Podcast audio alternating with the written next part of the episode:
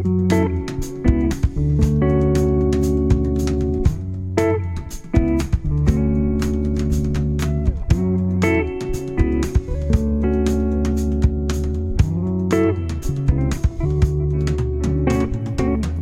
to the Matcast. This is where creative believers are encouraged to become great artists. My name is Matt Anderson. I want to thank you for joining us on a very special episode. Well, this week, in light of the Independence Day holiday, I wanted to bring something very special. We did this two years ago, and I wanted to do it again in light of the celebration of our birth as a country. And so the Matcast proudly presents an American art story.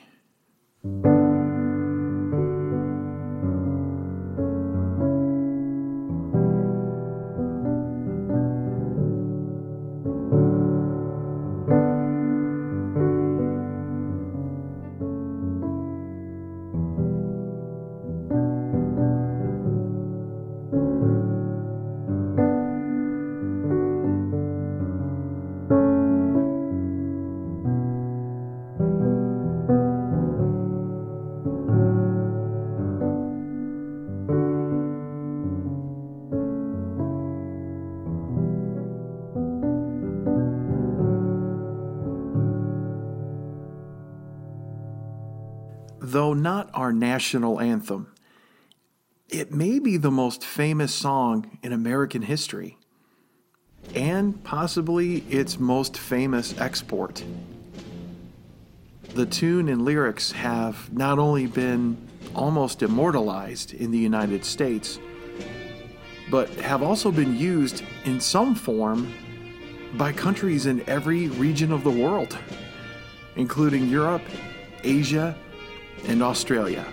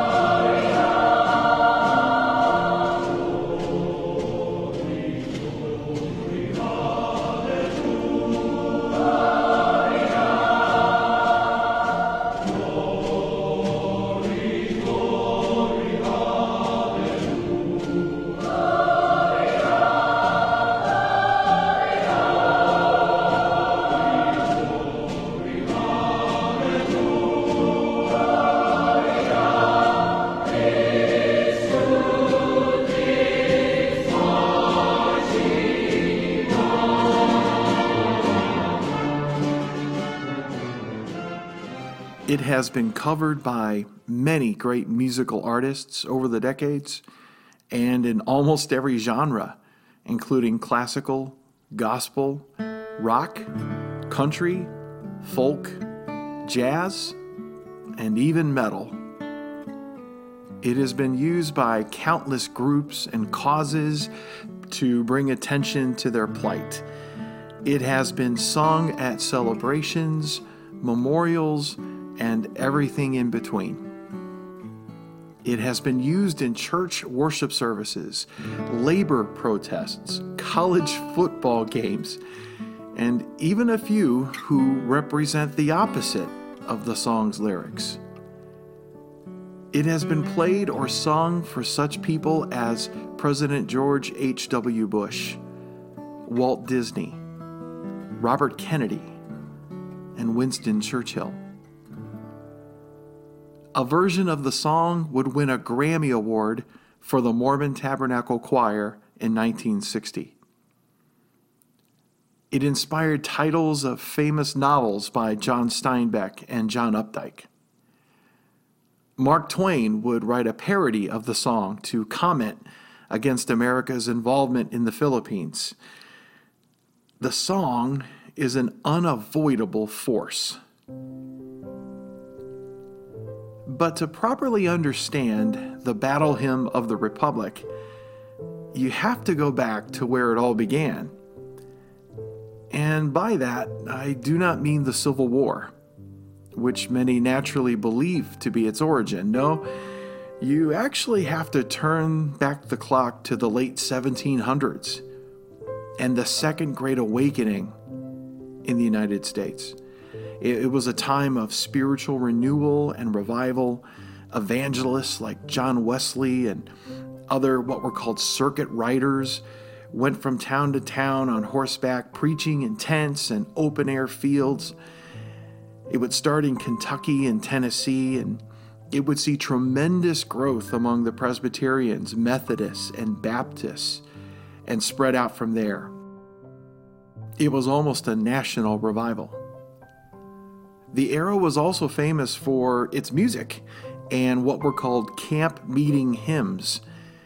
Uh, many of these songs were centered on heaven, urging the listener to change their life so as not to miss Jesus and eternity because of their sin. A number of these songs were created on the spot and not written down for many years. They were just passed on orally from generation to generation. One such song was called Say, Brothers, Will You Meet Us? or it was also called Canaan's Happy Shore. It would be decades later that the song would first appear in written form in Henry Ward Beecher's Plymouth collection. Though the tune cannot be traced uh, to a particular author, the lyrics would be claimed by William Steph in 1856. Say, brothers, will you meet us? Say, brothers, will you meet us? Say, brothers, will you meet us on Canaan's happy shore?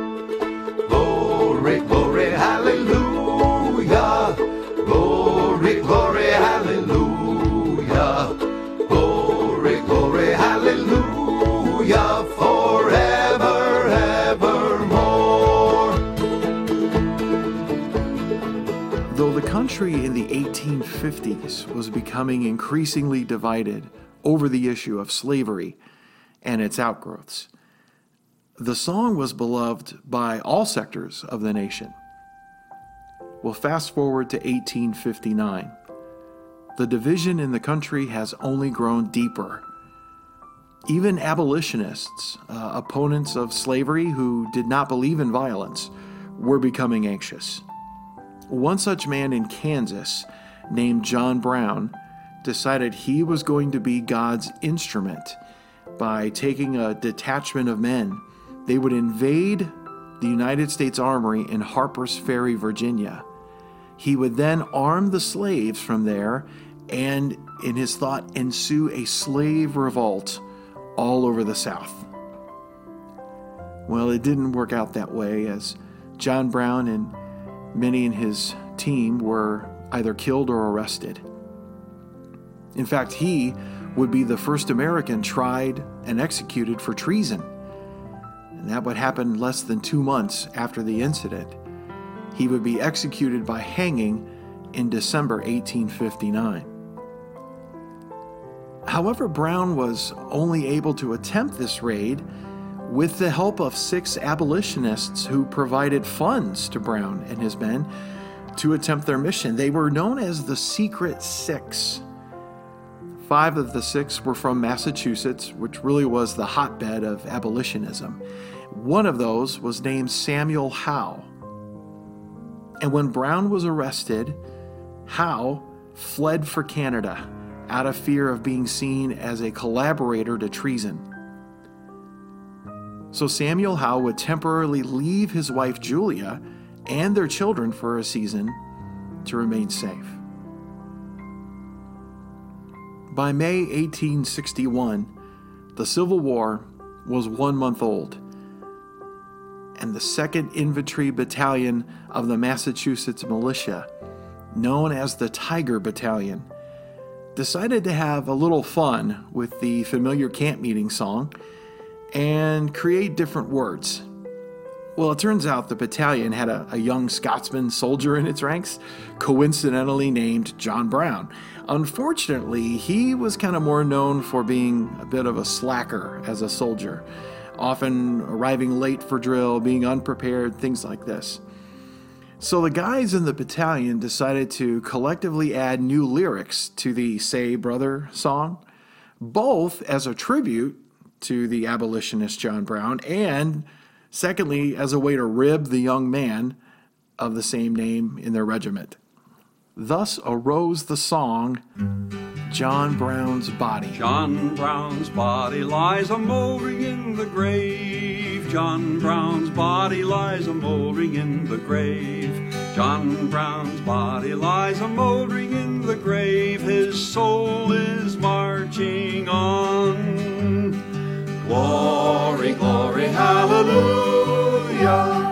Glory, glory, hallelujah. Glory, glory, hallelujah. His soul is marching on.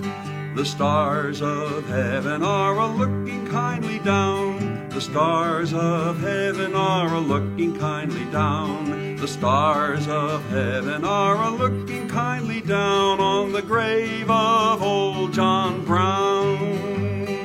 Glory, glory, hallelujah. Glory, glory, hallelujah.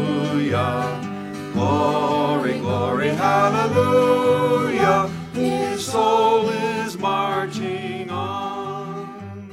He's gone to Well, the song gained popularity, especially as a marching song by the military. And since few of them knew of the young soldier, the song was expressly a tribute to the raider of Harper's Ferry. Which brings us to Julia Ward Howe. She had been born and raised in New York City and was living a rather privileged lifestyle. By the time of her young adulthood, she was considered a wealthy heiress. Though rather spoiled and pampered, her life was also filled with tragedy and loss. Her father was a wealthy man and a frequent traveler, and he would often send books home to build a robust library. Well, Julia would read as many books as she could as her father traveled. She was much more educated than most women of her day, and she aspired to do great things. But by 1861, we see that she seemed to more be enduring a difficult marriage with her husband Samuel, Samuel Howe, the same man who had fled to Canada. Of course, he had secretly funded John Brown and had escaped prosecution until he felt it was safe to return. So, this caused Julia to be alone with the children for a time. Up to that point, her husband, even though he seemed to be very progressive in his ideas, he, he helped reform prisoners, he advocated for education of the blind, he went to Greece during their revolution and served as a surgeon. However, at home, he was very traditional. As far as his thoughts of marriage and family were concerned, at no point did he want Julia to do anything outside the home. She was simply to be a wife and mother. Julia loved her children dearly, but she had other aspirations as well. She spent the first several years of her marriage engaged in rearing children and reading philosophy when she could, attempting to reconcile herself to her new life in Boston. She would publish a collection of poems anonymously because that's how she had to do it. The poetry was not so much well received, but the content of the poems was very specific. And many in the wealthy Boston community were able to figure out who it was that was writing the poems. It was undoubted to them that it was Julia doing the writing and exposing. Her husband, realizing this, was angry and humiliated. Such was the tumultuous nature of their relationship. In spite of their differences, one thing they could agree on was the abolitionist cause. Samuel had founded an anti slavery newspaper, which Julia edited. By November of 1861, the initial enthusiasm of the Civil War had ground to a halt. It was clear that the skirmish was now a full scale war with no end in sight. She joined a group of people who went to inspect the condition of Union troops near Washington, D.C. Now, to overcome the boredom of the carriage ride back to the city, Julia and her friends began to sing army songs, and one of those was John Brown's Body. Well, since the start of the war, the lyrics had sort of morphed into We'll hang old Jeff Davis from a sour apple tree. The Reverend James Clarke, a member of that group, knowing Julia was a gifted writer, told her that he always liked the tune, but the words of the song kind of needed sprucing up. Well, Julia agreed. So Reverend Clarke wondered if she could maybe give it a go. Sleeping on it overnight, Julia awoke inspired. She would later write about the experience, quote, I awoke the next morning in the gray of the early dawn, and to my astonishment, found that the wished for lines were arranging themselves in my brain. I lay quite still until the last verse had completed itself in my thoughts, then hastily arose, saying to myself, I shall lose this if I don't write it down immediately. I began to scrawl the lines almost without looking. Having completed this, I lay down again and fell asleep, but not before feeling that something of importance had happened to me. End quote. Understatement of the century. Something of importance had happened to her and through her. Julia Ward Howe had turned a camp meeting song that was turned into a folk hero song into a hymn.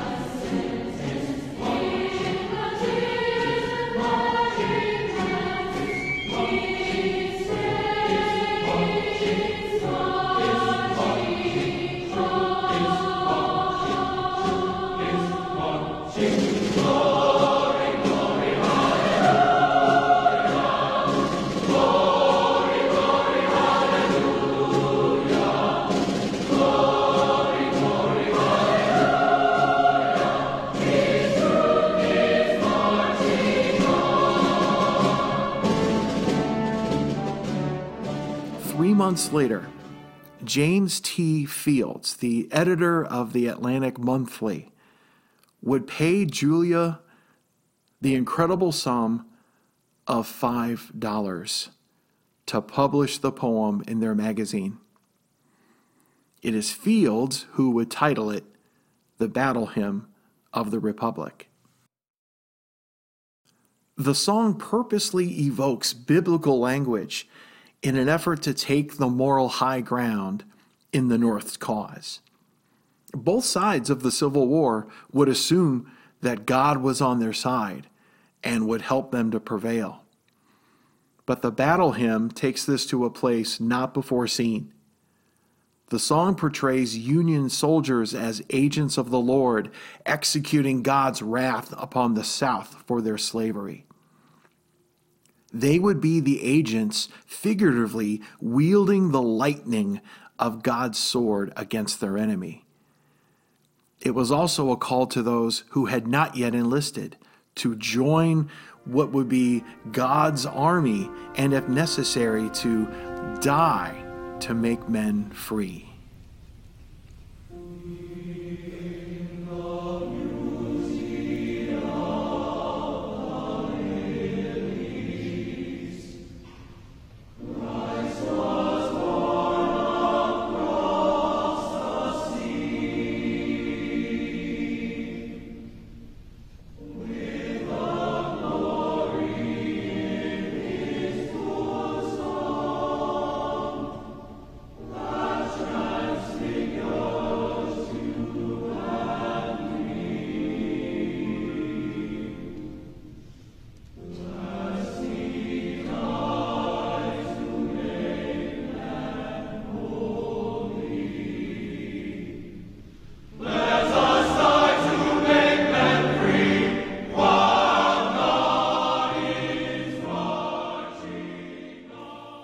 The song was a pure slap in the face to the slavery movement and a call to arms. Not every Union soldier was an abolitionist at the start of the war. Even President Lincoln, who personally abhorred slavery, did not make it a centerpiece of his campaign when he ran in 1860. He repeatedly said that his primary goal was preserving the Union. However, as the war progressed, he and I believe even the soldiers realized that slavery had to be addressed and the matter forever settled in the United States. In 1863, he would issue the Emancipation Proclamation, freeing all slaves in the South. He would eventually help push through Congress and the states the 13th Amendment, which would forever end the practice of slavery in our country. The battle hymn almost single handedly made it impossible to sit on the sidelines of slavery any longer. One had to be on one side or the other. Julia Ward Howe would become nationally known for the rest of her life because of her $5 poem. She would use that celebrity to advocate for other causes like women's suffrage. It is amazing that a song so specifically geared to a cause would not only survive but thrive long after the cause was settled. I believe it is because other groups, equally convinced of their cause, whatever that might be, use the song as an effort to convince others that their cause is just and holy. In April 1968, while speaking to a group in Memphis, Tennessee, Dr. Martin Luther King Jr.'s final public words would be the very first words of the battle hymn. A long life, longevity has its place. But I'm not concerned about that now.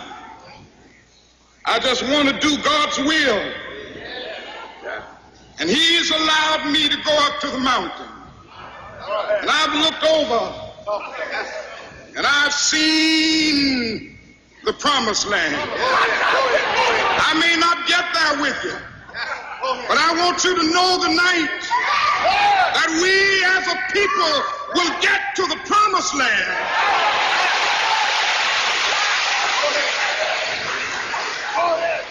So I'm happy tonight. I'm not worried about anything. I'm not fearing any man. Mine eyes have seen the glory of the coming of the Lord. It is a song that inspires. It is a song that endures. There is something about the melody and words that stir the soul, regardless of your political affiliation. It reaches into you and almost demands attention. One cannot hear it without their heartbeat increasing at least a little bit. And even as musical tastes and generations have changed, the song seems to still connect on a visceral level. One amazing example is a rendition by the great Whitney Houston in 1991 in Norfolk, Virginia. She was performing for a group of 3,500 servicemen and women who had just come home from the first Gulf War in Iraq.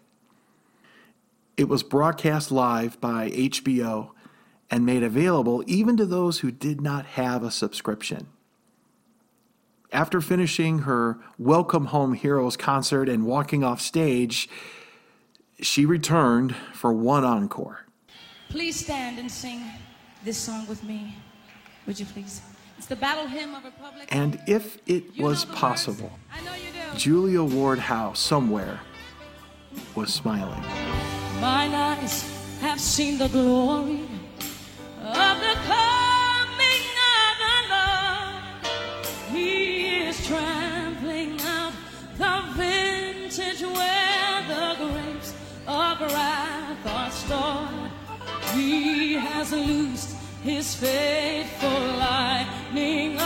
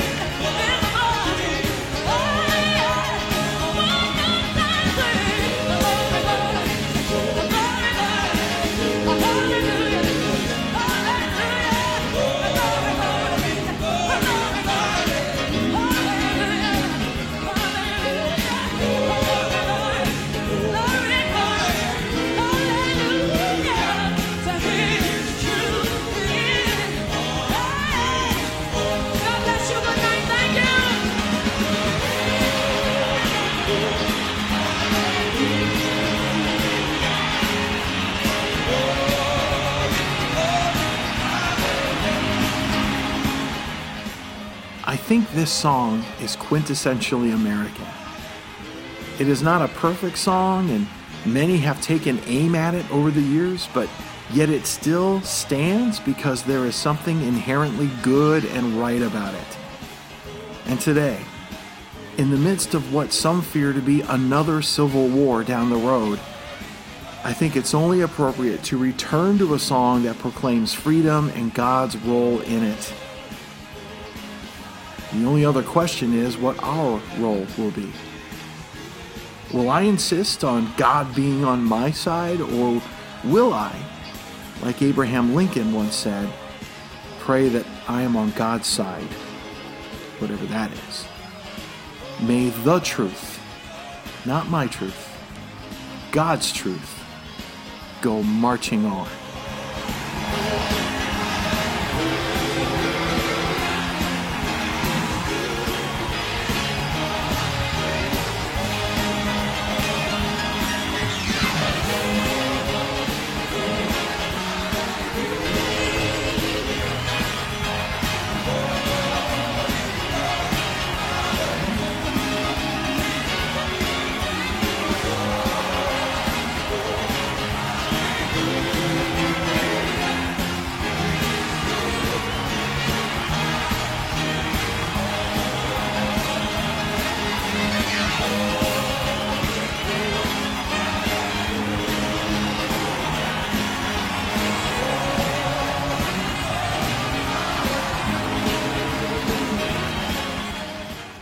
Thank you for listening to the Matcast and an American art story.